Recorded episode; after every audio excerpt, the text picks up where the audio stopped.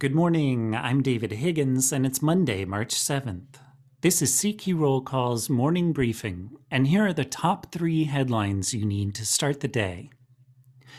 A group of senators, including Democrats in competitive races, want congressional leaders to make room for a bigger tax break for research and development.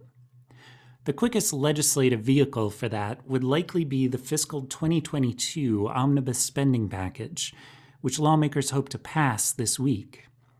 In a bipartisan letter, 15 senators said Congress should quickly restore full and immediate R&D expensing, warning that American jobs and investment could be at risk without it.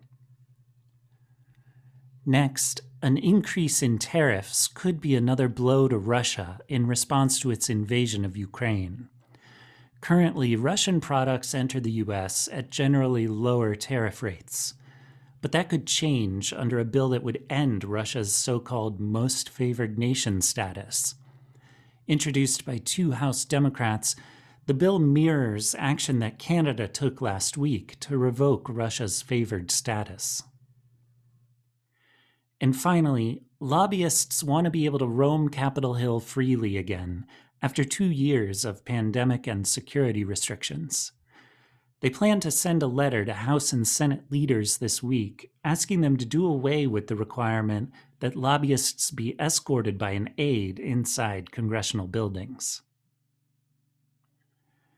Check CQ.com throughout the day for developing policy news.